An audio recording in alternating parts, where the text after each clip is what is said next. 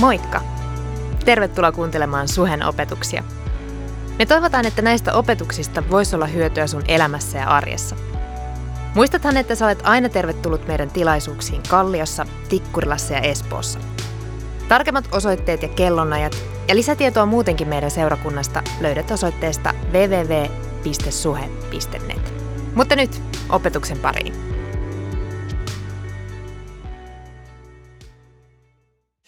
Öö, 45 vuotta sitten Keuruulla, Suomen Keuruulla, olimme helluntaiseurakunnassa vihittävänä. Lakitieteen tohtori Tapio Nousiainen vihki meidät ihan virallisesti ja siellä me oltiin pupupöksyssä, että mitä tästä tulee. 45 vuotta olemme olleet yhdessä ja 5 vuoden päästä me saavutamme amerikkalaisen antiikin iän. Eli amerikkalainen antiikki, se on 50-vuotias, niin sitten se on antiikkinen. Kohta me ollaan antiikkinen pari. Vielä 5 vuotta jaksetaan tässä punnertaa. Niin Kaiken se kestää, siis rakkaus. Tämä tulee Korintalaiskirjasta, Paavalin sanat rakkaudesta. Mitä kaikkea se kestää, se on lujaa, se on kestävä. Ja toi rakkaus, josta tuossa puhutaan, on agape rakkaus. Jumalan antama, pyhän hengen kautta antama, meihin vuodatettu rakkaus, joka on kestävä. Se ei mene rikki. Se kestää ja kestää. Se kestää ahdistukset, vaikeudet, taistelut ja se kestää, jos me ei luovuteta. Ja mulla on sellainen sanonta, jota on tässäkin huoneessa viljellyt, never give up. Älä koskaan luovuta. Joskus on vaikeaa ja vaikeuksia tulee ja menee, mutta me ei luovuteta silloin, kun Jumala on meissä ja Jumalan henki on meissä ja Jumalan rakkaus on meissä. Se rakkaus vaan antaa meille voiman mennä yli kaikkien esteiden. Ja tästä kestävyydestä on olemassa yksi esimerkki. Joo, tässä tällä viikolla, tai niin, mistä se viikko alkaa, niin, mietin tätä asiaa ja mun ei koskaan ennen tullut tämmöistä mielikuvaa perheestä, jonka sain. Et kun ajatellaan, että kristinuskon se peruselementti on kolminaisuus, isä, poika ja pyhä henki, mekin niin kuin yksilöinä ollaan ikään kuin kolminaisuus, meillä on henki, sielu ja ruumis, mutta oikeastaan perhe on myöskin tämmöinen kolminaisuus, on isä, äiti, lapset. Ja nyt voi vääntää miten päin vaan, mutta kaikki on yhtä arvokkaita. Tämä mun mielestä puhuu siitä, miten Jumala on luonut perheen heijastamaan hänen rakkauttaan ja hänen järjestystään. Jumala loi ensiksi miehen ja se ei varmaan ollut yllätys Jumalalle. Jumala tiesi sen, mutta ehkä se oli tarpeen, että mies itse sen ymmärsi. Hän huomasi, että ei ole hyvä olla yksin. Joten sitten vasta vähän ajan päästä Jumala loi hänelle puolison, vaimon. Niin se taisi kylläkin olla, että Jumala totesi sen. Mä en tiedä, mitä se äijä sekoili siellä, Adam, mutta yhtäkkiä Jumala totesi sen, että hei, ton kaverin ei ole hyvä olla yksin. Se ei pärjää. Se ei pärjää yksin. Okei. Okay. Jos me ajatellaan kolminaisuudessa sitä yhteyttä, isä ja poika ja pyhä henki, niin sehän oli täysin saumaton. He aina ymmärsi, mitä on menossa. Ei tarvinnut olettaa jotakin, vaan siinä ei ollut mitään säröä siinä kommunikaatiossa. No ihmisten kohdalla tämä ei valitettavasti toimi ihan näin hyvin sen takia, kun syntiin lankeemus tuli. Mutta Jumalan tahto on, että me eläisimme hänen tahtonsa mukaisesti. Se on avioliiton rakkauden ja yhteyden ilmaus ja tämmöinen kuva Jumalasta ja liitosta. Ja liitto puhuu Jumalan luonteesta, avioliitto. Ei ole avioliito, josta liidetään ulos, vaan avioliitto. Ja Jumala tahto on, että me ei rikota liittoa. Hän ei koskaan riko liittoa. Hän ei hylkää meitä. Raamatussa sanotaan Malakian kirjassa, että Jumala vihaa hylkäämistä. Se on mutta kova juttu. Palataan vielä tuohon kolmioon. No niin. Kolmioon. Me ryntäisimme nyt vähän eteenpäin. Kolmio, näin matemaatikot sanoo, että kolmio on kestävä, luja rakenne. Jos verrataan ympyrää tai sitten neliöä, niin kolmio on paljon kestävämpi kuin mikään muu näistä rakenteista. Nyt jos täällä on tiedemiehiä, niin voitte testata, että onko tämä totta. Mutta sellaisia kokeita on tehty, että laitetaan niin kuin tällaisen kolmiorakenteen päälle painoa, niin se kestää paljon enemmän painoa kuin ympyrä tai pallo. Pallo voi olla kestävä kyllä, mutta neliö. Eli kun sanotaan, että rakkaus kestää kaiken, niin silloin kun siinä on se jumalinen olemus, silloin kun siinä on se pyhä henki, niin eihän se voi mennä rikki. Vai mitä? Silloin kun Jumala on siinä, ei Jumala mene rikki. Kun Jumala on meissä, niin se antaa meille vahvuuden ja lujuuden. Ja kun Raamattu sanoo, että kaikki minä voin hänessä, joka minua vahvistaa, hänessä, Kristuksessa, pyhän hengen kautta. Me voidaan kaikki. Me ollaan vahvoja silloin. Mitähän tämä vahvuus nyt sitten merkitsee? Ollaanko me sellaisia voittamattomia ja ei koskaan mene huonosti vai mitä sä luulet? Miten Raamattu sanoo, että kun olen heikko, niin silloin olen vahva? Se on melkoinen paradoksi. Silloin kun mä oon heikko, niin sitten mä oon vahva. Eli varmaan se puhuu siitä, nyt mä tulkitsen tätä, siitä, että kun mä oon heikko, silloin mä tiedostan, että mä en tule omillani toimeen. Mä tarvitsen tässä jutussa Jumalaa. Mä tarvitsen jotain ylimääräistä voimaa. Mä en yksin selviä, jolloin silloin me ollaan vahvoja.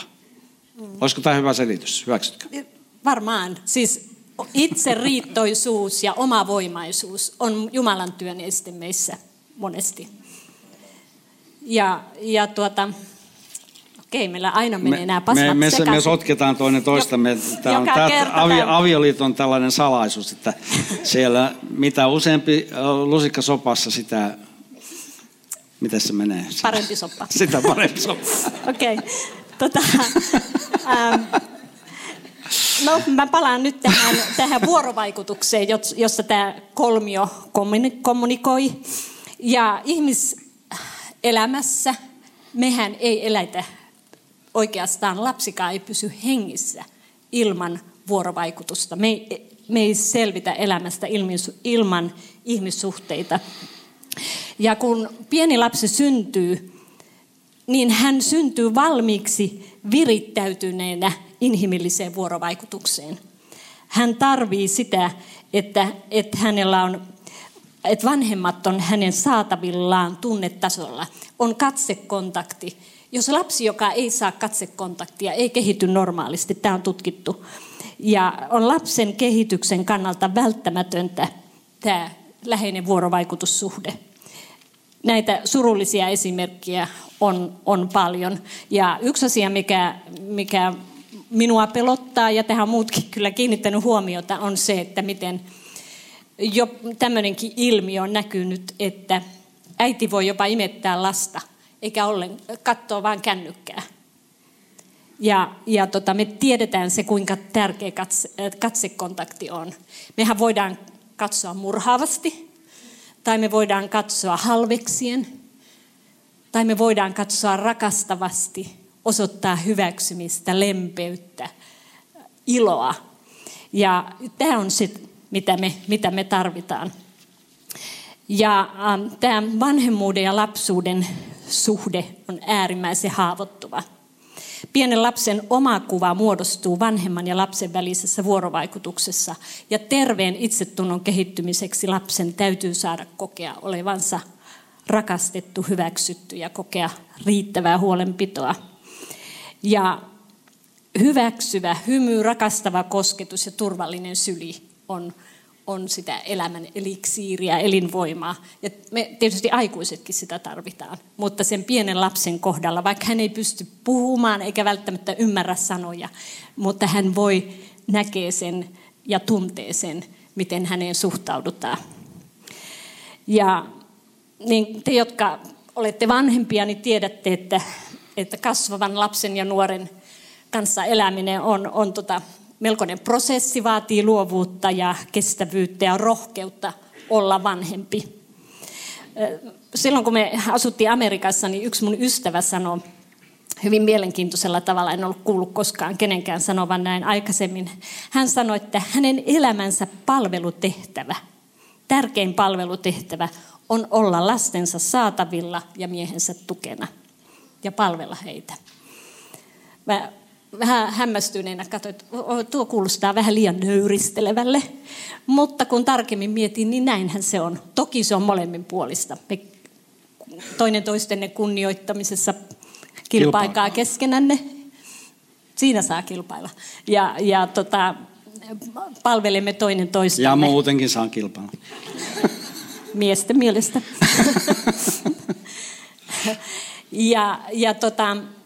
Meillä on sellainenkin kilpailu yleensä, jos te seuraatte meidän elämää läheltä, te huomaatte, että mä oon aina askeleen edellä häntä. En mä tiedä miksi, mutta mulla on tällainen kilpailumentaliteetti, että mun täytyy voittaa aina joku. Paitsi, että kun me ollaan lenkillä, niin mä juoksen aina välillä, niin, ja hän ei pysy perässä, okay. Ja sitten mä odotan häntä. Unohdetaan se. Okei. Okay. All right, nämä menee.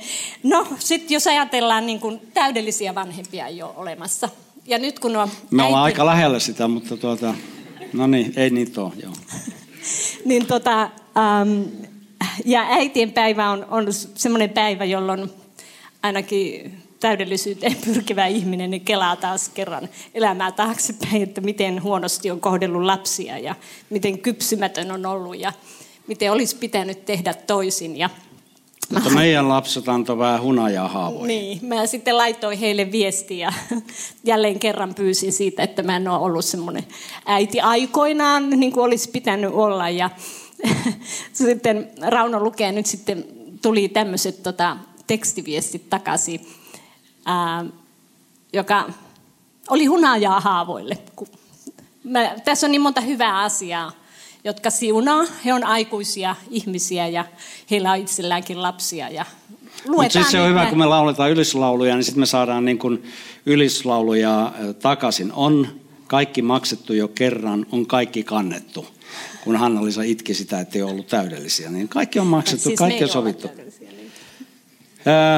No niin, tällaisia muistoja lapsilla oli heidän lapsuudestaan. Muista. Mä kysyin, että mitkä on, niin kuin, voitte sitten kertoa semmoisia asioita, jotka muistatte ja on niin kuin jäänyt mieleen, jotka on hyviä asioita. Musta kivoimpia muistoja oli se, kun oltiin kotona Amerikassa iskän kanssa automatkat, kun pääsi mukaan niin moneen paikkaan. Ja Hanna-Liisa oli kotona, kun ei ollut töissä. Iskä myös haki melkein aina, melkein mistä vaan.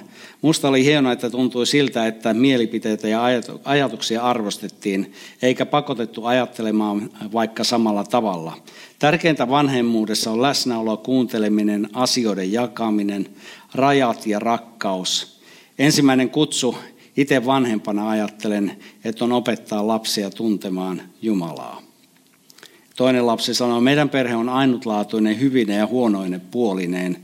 Välillä tunteet antaa tai vie liikaa mukanaan. Meidän avoimuus perheessä on erityistä varsinkin nyt, kun ollaan käyty vaikeita asioita läpi. Myös teidän kyky antaa anteeksi ja pitää ovet auki kaikille on ihan huikeata.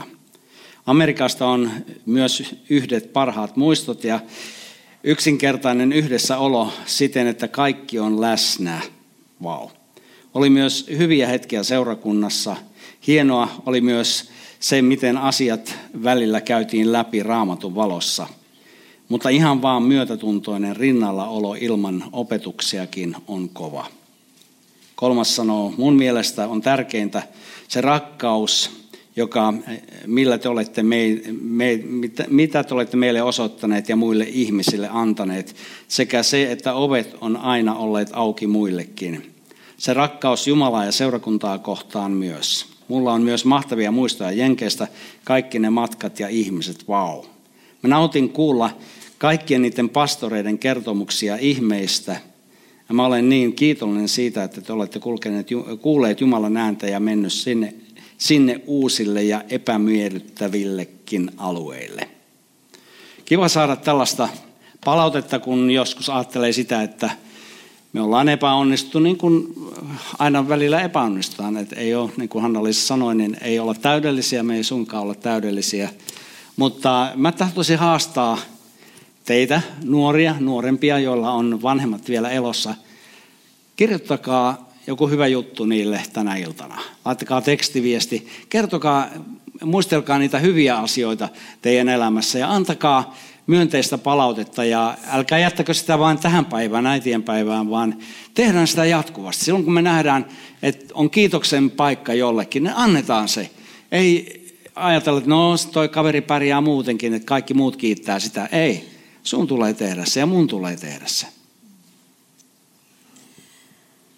Jep. Jos niin kuin tuostakin kävi ilmi, niin ei tarvitse olla kalliita harrastuksia, ei tarvitse olla mitään huippuolosuhteita. Me on oltu välillä tosi köyhiä, todella, ja ei he muista semmoisia asioita, että on niin kuin puuttunut jotakin. Ja Jumala on kyllä pitänyt ihmeellisesti myöskin huolen.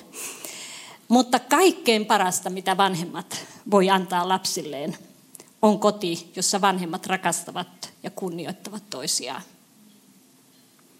Ja silloin, kun avioliitto on terve, ei tarvitse olla täydellinen, niin silloin pystyy paremmin olemaan myöskin vanhempi.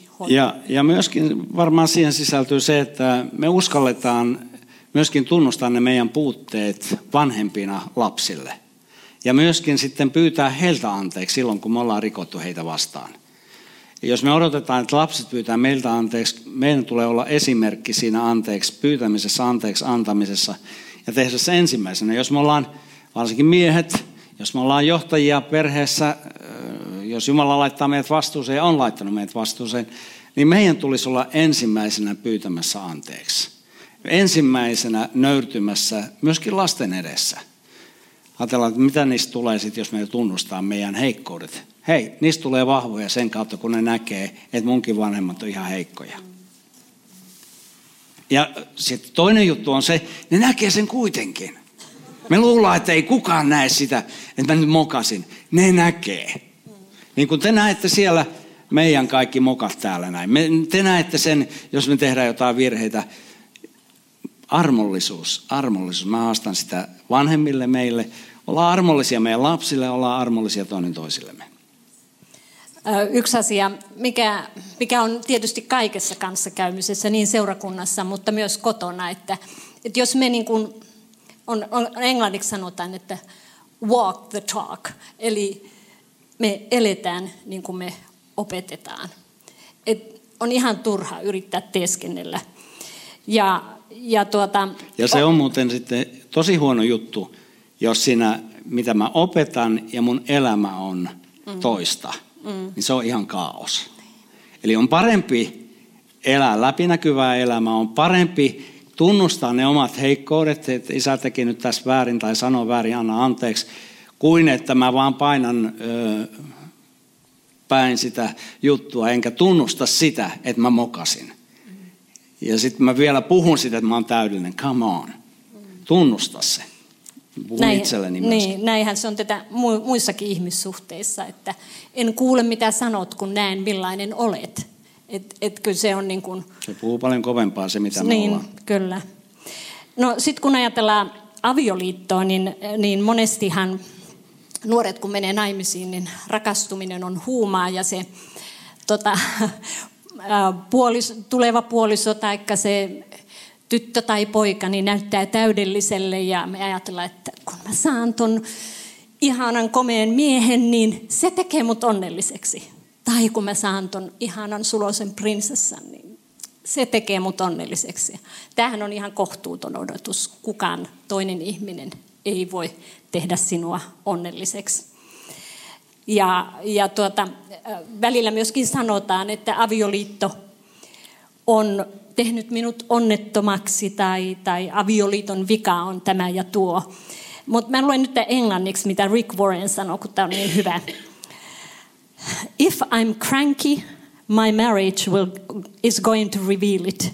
If I'm a perfectionist, my marriage is going to reveal it. If I'm bitter and angry and controlling and manipulative, my marriage is going to reveal it.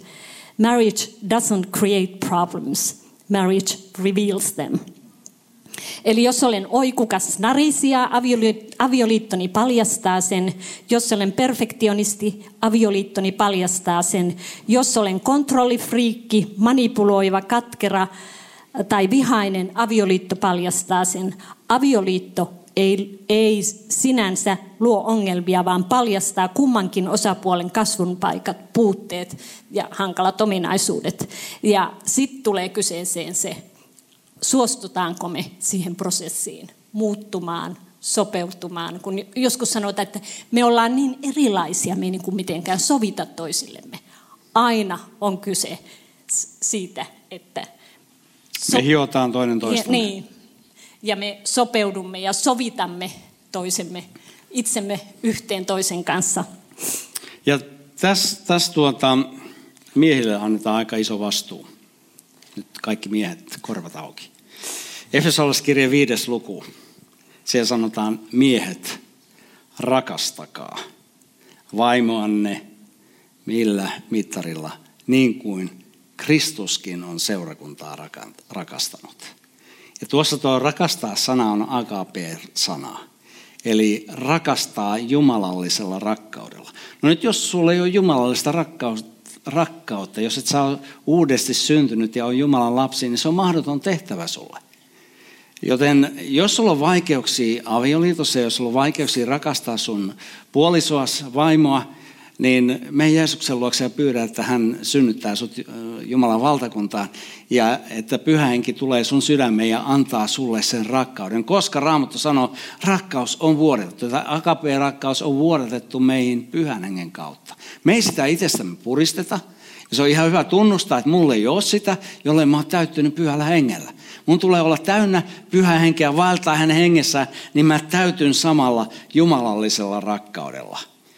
Eli miehet, rakastakaa vaimoanne niin kuin Kristus rakasti seurakuntaa, mitä hän teki, antoi itsensä alttiiksi sen puolesta, että hän pyhittäisi puhdistaen sen vedellä pesten sanan kautta ja asettaisi etensä kirkastetun seurakunnan vailla tahraa, ryppyä tai muuta sellaista pyhän ja nuhteettoman. Eli tämä oli Jeesuksen tehtävä. Hän tuli pelastamaan seurakunnan ja hän tuli puhdistamaan meidät. Mutta nyt sanotaan miehelle, että meidänkin tulee rakastaa vaimoa sillä samalla rakkaudella. Ja silloin se tarkoittaa sitä, että mä en ala tahraamaan hänen mainettaan enkä hänen elämäänsä. Enkä mä ala rypyttää sitä. Mä en käytä mitään väkivaltaa siinä. Enkä mä tee hänestä mitään pahaa tai jotenkin saata häntä huonoon maineeseen. Mä sillä tavalla rakastan, koska Kristus rakasti tällä tavalla seurakuntaa. No nyt jälleen rima on nostettu aika korkealle. Ja mun täytyy tunnustaa, että mä en omassa voimassa kykene tähän. Mä tarvitsen Jumalan Pyhää Henkeä. Hän antaa mulle voiman rakastaa. Hän täyttää mut tällä rakkauden hengellä. Ja silloin se onnistuu ja ainoastaan silloin se onnistuu. Ja silloinhan on aika hyvä olla, eikö näin? Mutta niitä on aika harvoin sellaisia hetkiä. Siinä on kyllä tämä toinenkin puoli. Ja vaimon kunnioittakoon miestään. Mitäs se on? Kun rakastaa oikein, niin ei ole vaikea kunnioittaa. Okei, hyvä. Tässä viikko sitten suunnilleen meillä oli semmoinen sielunhoito seminaari. Ja meillä oli mukana Paul Raja-aho täällä ja hän sanoi kun on vuosia tehnyt terapiatyötä myös avioparien kanssa, niin hän sanoi näin, että suurin osa aviokriiseistä vältettäisiin, jos molemmat osapuolet nöyrtyisivät pyytämään ja antamaan anteeksi. Ja se on surullista, että se alkuperäinen synti, ylpeys, on siellä usein siinä kivenä, siinä suhteessa, kompastuskivenä. Ja ylpeys estää olemasta aito ja avoin. Ja se vaatii niin kuin nöyryyttä, voin sen sanoa omasta kokemuksestakin, niin olla avoin ilmaisemaan oman tarvitsevuutensa. Ja jos me ei olla avoimia, niin meidän kommunikaatiosta tulee epärehellistä. Ja silloin me käytetään kommunikoidessamme kiertoilmaisuja. Tämä koskee muitakin ihmissuhteita. Voidaan äksyillä tiuskia, mykkäkoulua ja vaikka minkälaisia paiskoa tavaroita, kun sen sijaan voisi olla avoin ja haavoittuvainen ja kertoo sen tunnetilan aidosti toista syyttämättä. Et sekin on väärin, jos siitä omasta tunnetilasta niin kuin syyttää toista. Ja muuten siis toi perhe ei ole ainoastaan niin kuin lasten kasvupaikka, vaan se on kaikkien perheenjäsenten kasvupaikka. Paras kasvupaikka maailmassa. Lapset on hyviä kasvattajia. Kyllä. Kasvupaikka avioliitto on myöskin siinä mielessä, että silloin kun mennään naimisiin ja sanotaan tahdon siellä alttarilla, niin ruusuja on ja kaunista musiikkia ja ystäviä onnittelee ja muuta tällaista. Sitten kun tulee se arki jossain vaiheessa, niin sitten tulee niitä vastoinkäymisiä. Ja kun vastoinkäymisiä tulee, niin joillekin ne vastoinkäymiset on liikaa ja sitten aletaan niin kuin miettiä sitä, että ehkä olisikin helpompi olla jonkun toisen kanssa. Nyt se ongelma ei ole kuitenkaan se toinen, vaan usein se ongelma on ihan oman puseron sisällä. Mä en ole valmis työstämään niissä haasteissa mun omaa elämää. Ja kuitenkin jokaisessa avioliitossa tulee vastoinkäymisiä. Mä muistan vuosia sitten, kun Hanna-Liisa oli kehitysyhteistyössä ja palasi sitten yhdeltä tällaiselta kehitysyhteistyöprojektilta ja se oli aika vaikea keikka hänelle ja mä huomasin sen, että hän oli tosi musertunut tämän kokemuksen jälkeen. Ja sitten kun me asutaan järven rannalla, niin Hanna-Liisa lähti sitten sinne Lippajärvelle Souteleen. Ja mä rukoilin, mä pelkäsin, että se hukuttaa itsensä. Ja se oli ihan hurja kokemus. Ja kokemus siinä mielessä, että mä en niin kuin osannut tai kyennyt auttaa häntä. Että hän oli niin kuin sellaisessa paineessa, mutta sitten Hanna-Liisan ehkä olemus on ollut ja luonne on ollut se, että ei tässä nyt hirveästi huudella, jos on ongelmia. No se on aika perussuomalainen, en tarkoita puoluetta, se on perussuomalainen luonteen piirre. Että mähän en mun heikkouksia, enkä mä mun taisteluista muille kertoile. Puhutaan, että se auttaa. Puhutaan. Mun veljen poika, hänen kanssaan juteltiin tuossa viime viikolla ja hän sitten muisti jonkun mun vihkipuheen ja hän sanoi, että 2 asiaa, mitkä on auttanut häntä heidän avioliitossa, on pari kehotusta mulle, mitä mä olen antanut hänelle. Yksi oli se, että never give up. Älä koskaan luovuta. Sitten toinen kehotus oli, että puhukaa. Puhutaan ne meidän tuntemukset, puhutaan ne meidän ajatukset, puhutaan ne meidän unelmat, eikä vaan oleteta sitä, että 45 vuotta oltu naimis, kyllä sä nyt tiedät, mitä mä ajattelen. Ei tiedä. Mulla on ihan ufoja ajatuksia aina joskus. Harvoin, mutta en mä nyt niitä kerro, että mä nola itteeni. Puhutaan. Puhutaan niistä unelmista, puhutaan niistä ajatuksista, puhutaan niistä asioista, jotka on loukannut mua. Ja miehelle se on äärettömän vaikea sanoa, että jos joku juttu loukkaa, ainakin mulle. mun ylpeydelle. Tunnustaa se, että hei toi sana, miten sä sanoit ton, se satutti mua. No eihän me nyt, miehet, come on. Eihän meihin satu yhtään mikään. Kyllä sattuu. Kyllä naisetkin voi olla umpimielisiä, niin kuin Raunosen sanoi, niin mulle henkilökohtaisesti on aina ollut se, että mä en niin kuin omalla ongelmallani halua ketään muuta taakottaa. Tämä on mun ongelma ja mun täytyy tämä niinku käsitellä. Sitten mun täytyy tämän ongelmapaketin kanssa elää. Ja mä ihmettelen sitä, että missä se oikein menee. Aina kun se... Joo. Mutta näinhän se on. Sitten me ihmetellään, että mikä tässä meni pieleen. Silloin kun ei ole niin kuin avoin kommunikaatio, niin helposti eletään oletuksien varassa ja tehdään vääriä johtopäätöksiä. Ja se on tietysti missä tahansa ihmissuhteessa huono asia. Yksi asia, johon mä haluan kiinnittää, joka varmaan rasittaa hyvin monta perhettä, avioliittoa, on se, että nämä maailman arvot niin kuin tarttuu meihin. Eli me tulee tärkeäksi se, mitä me omistetaan, miltä me näytämme, mitä me saamme aikaan, mikä on statuksemme. Tämmöiset asiat, joiden perässä ihmiset juoksee. Ja jollei me pidetä huolta, niin meillä prioriteetit vinoutuu. Ja me ruvetaan elämään tämän maailman arvojen mukaan. Ja jos nämä prioriteetit vinoutuu, niin yksi tyypillinen seuraus on siinä, että elämä on täynnä kiirettä. Ja sitten me ei pystytä olemaan läsnä siinä hetkessä. Meillä ihmissuhteet muuttuu pinnallisiksi. Ja me niin kuin juostaan semmoisen porkkanan perässä, joka aina karkaa.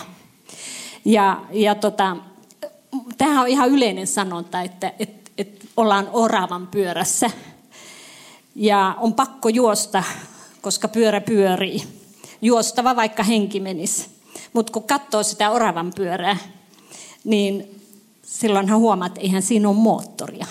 Eikä se liiku ollenkaan muuta kuin... Ja se pyörii siksi, koska me juoksemme. Eli kiire. Tämä on sellainen asia, joka on niin kuin voi olla tosi tappava ihan niin kuin ihmissuhteille ja avioliitolle. Ja me ajatellaan, että se kiire niin kuin tapahtuu meille. Mutta meillä on mahdollisuus hypätä siitä oravan pyörästä pois ja tarkastella ne prioriteetit. Mitkä on niitä tärkeitä asioita? Perhe, avioliitto, läheiset ihmissuhteet, tietenkin Jumalan suhde kaikkein ensimmäisenä.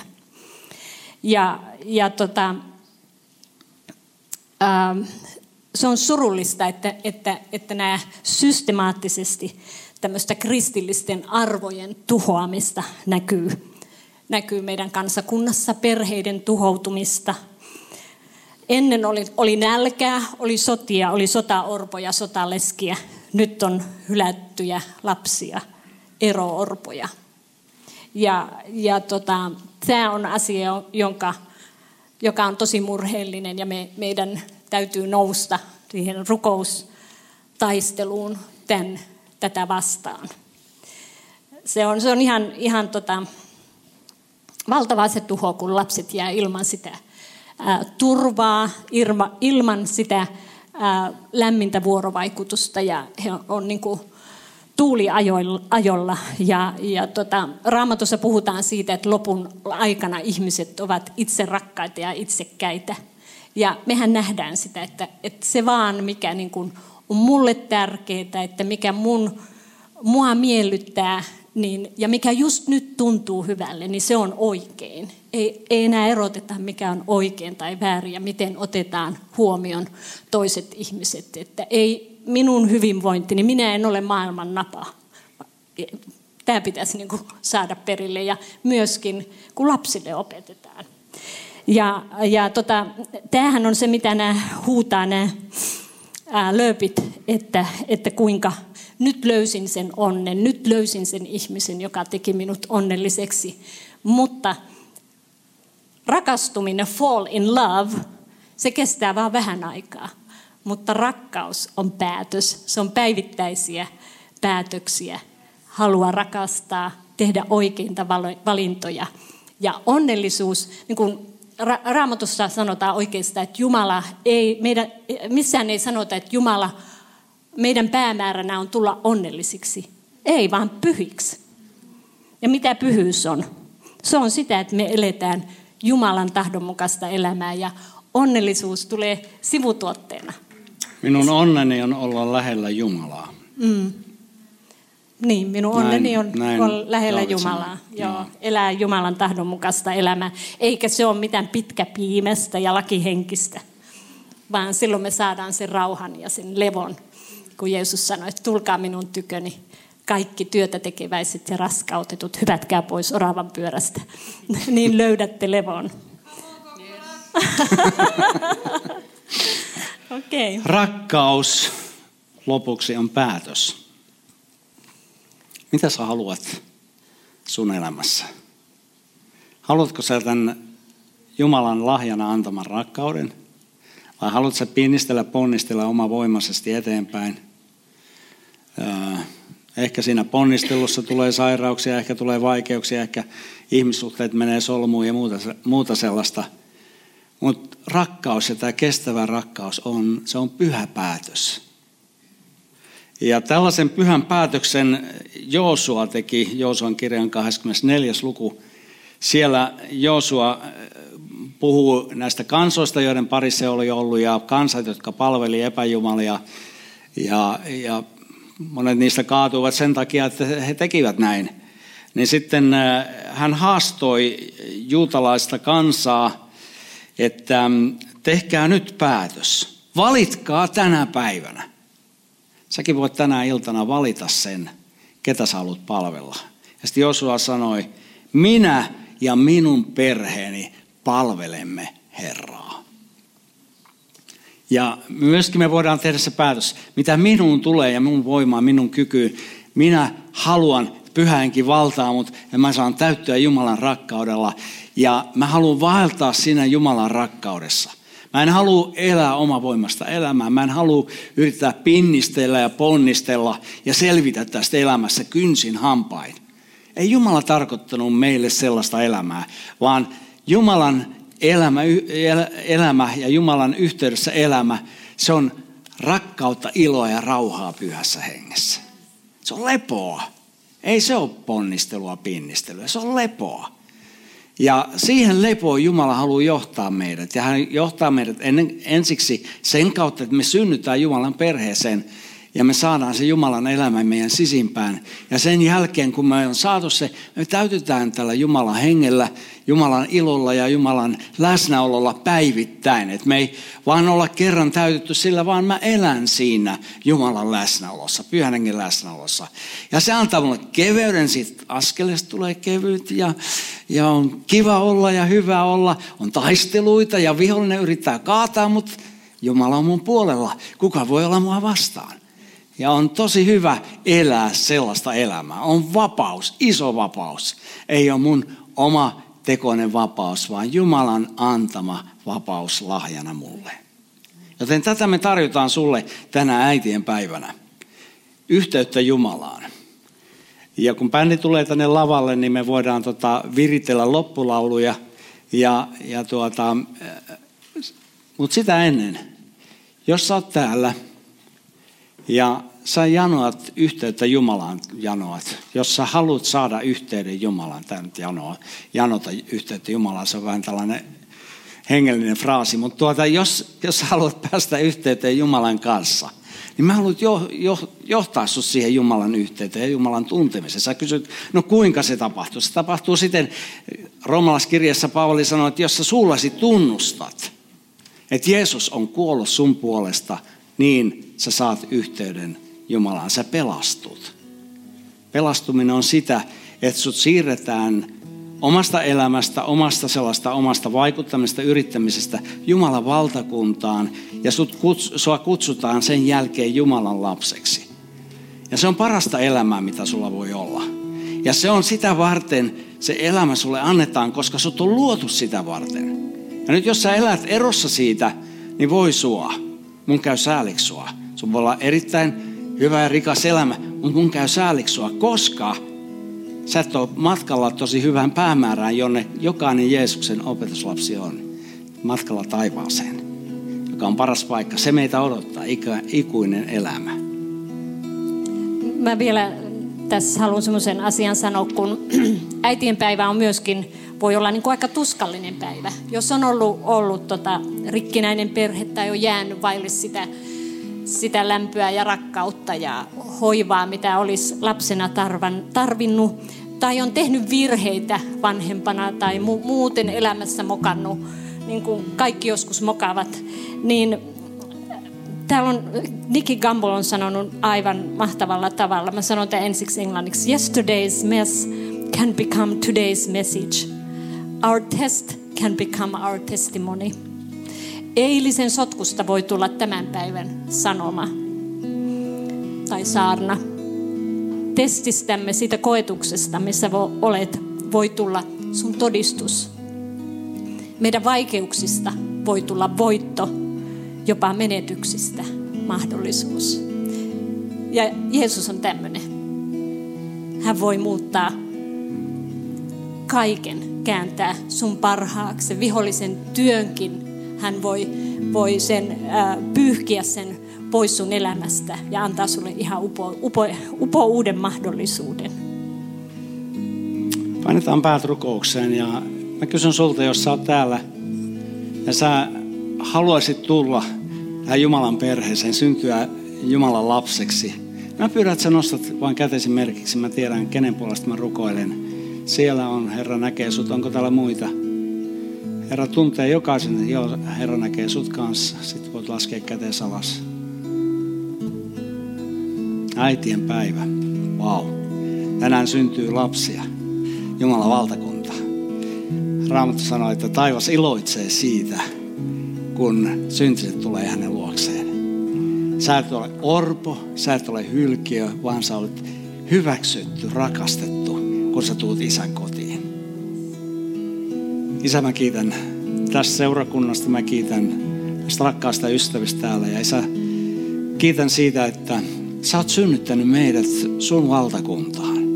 Ja niin kuin me ollaan fyysisesti synnytty tähän maailmaan, Pyhän Hengen kautta sä oot synnyttänyt meidät sun valtakuntaas, sun ison perheeseen, johon kuuluu miljoonia, satoja miljoonia. Isä, me kiitetään siitä etuoikeudesta saada kuulua sun perheeseen, olla isän lapsia. Ja Isä, kiitos siitä, että sä siunaat niitä ystäviä, jotka nosti käteensä. Ja kiitän siitä, että he saa kokea myöskin sen, ei vaan se, että on käden nostanut ja pyytänyt apua sulta, mutta he saa kokea sen, kuinka sun elämä valtaa heidät. Ja Isä, mä rukoilen vaan heidän puolestaan, että he hakeutuvat seurakunnan yhteyteen, uskovien yhteyteen, lukevat Raamattua ja tutkivat sun sanaa ja sun tahtoa. Isä, Jeesuksen nimessä. Jeesuksen nimessä. Noustaan ylös ja Hanna-Liisa, sä rukoilet vielä Herran siunauksen. Joo. Tässä Herran siunaus puhuu myös siitä rakkaussuhteesta, mikä Jumalalla on meihin. Hän katsoo sun puoleen, hänen kasvonsa loistaa ja hän on täynnä rakkautta. Hänen katseensa on täynnä rakkautta. Herra, siunatkoon meitä ja varjelkoon meitä. Herra, valistakoon kasvonsa meille ja olkoon meille armollinen. Herra, kääntäköön kasvonsa meidän puoleemme ja antakoon meille rauhan, Isän ja Pojan ja Pyhän Hengen nimeen. Aamen. Aamen. Ylistetään Herraa yhdessä.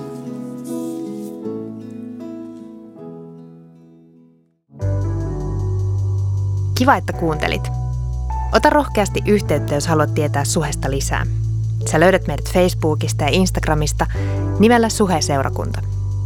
Jos haluat olla tukemassa Suhen toimintaa taloudellisesti, siihen löydät ohjeet kotisivuiltamme osoitteesta www.suhe.net. Nyt, hyvää viikon jatkoa!